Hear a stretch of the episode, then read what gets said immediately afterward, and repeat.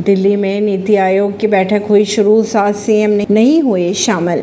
कुछ लोगों को संसद में आने से रोक दिया तो अब उद्घाटन समारोह में नहीं आएँगे, अनुराग ठाकुर ने कहा। वाराणसी में गंगा नदी में चलेगी वाटर टैक्सी, विश्वनाथ धाम पहुँचना होगा सुगम, जाम से मिलेगा निजात। कर्नाटक में खड़गे के बेटे प्रियंक को मिला ग्रामीण विकास और पंचायती राज विभाग। केसीआर ने सीएम केजरीवाल के साथ की प्रेस कॉन्फ्रेंस, कहा, पीएम मोदी वापस ले अध्यादेश. ऐसी खबरों को जानने के लिए जुड़े रहिए जनता रिश्ता पॉडकास्ट से परमेश नई दिल्ली से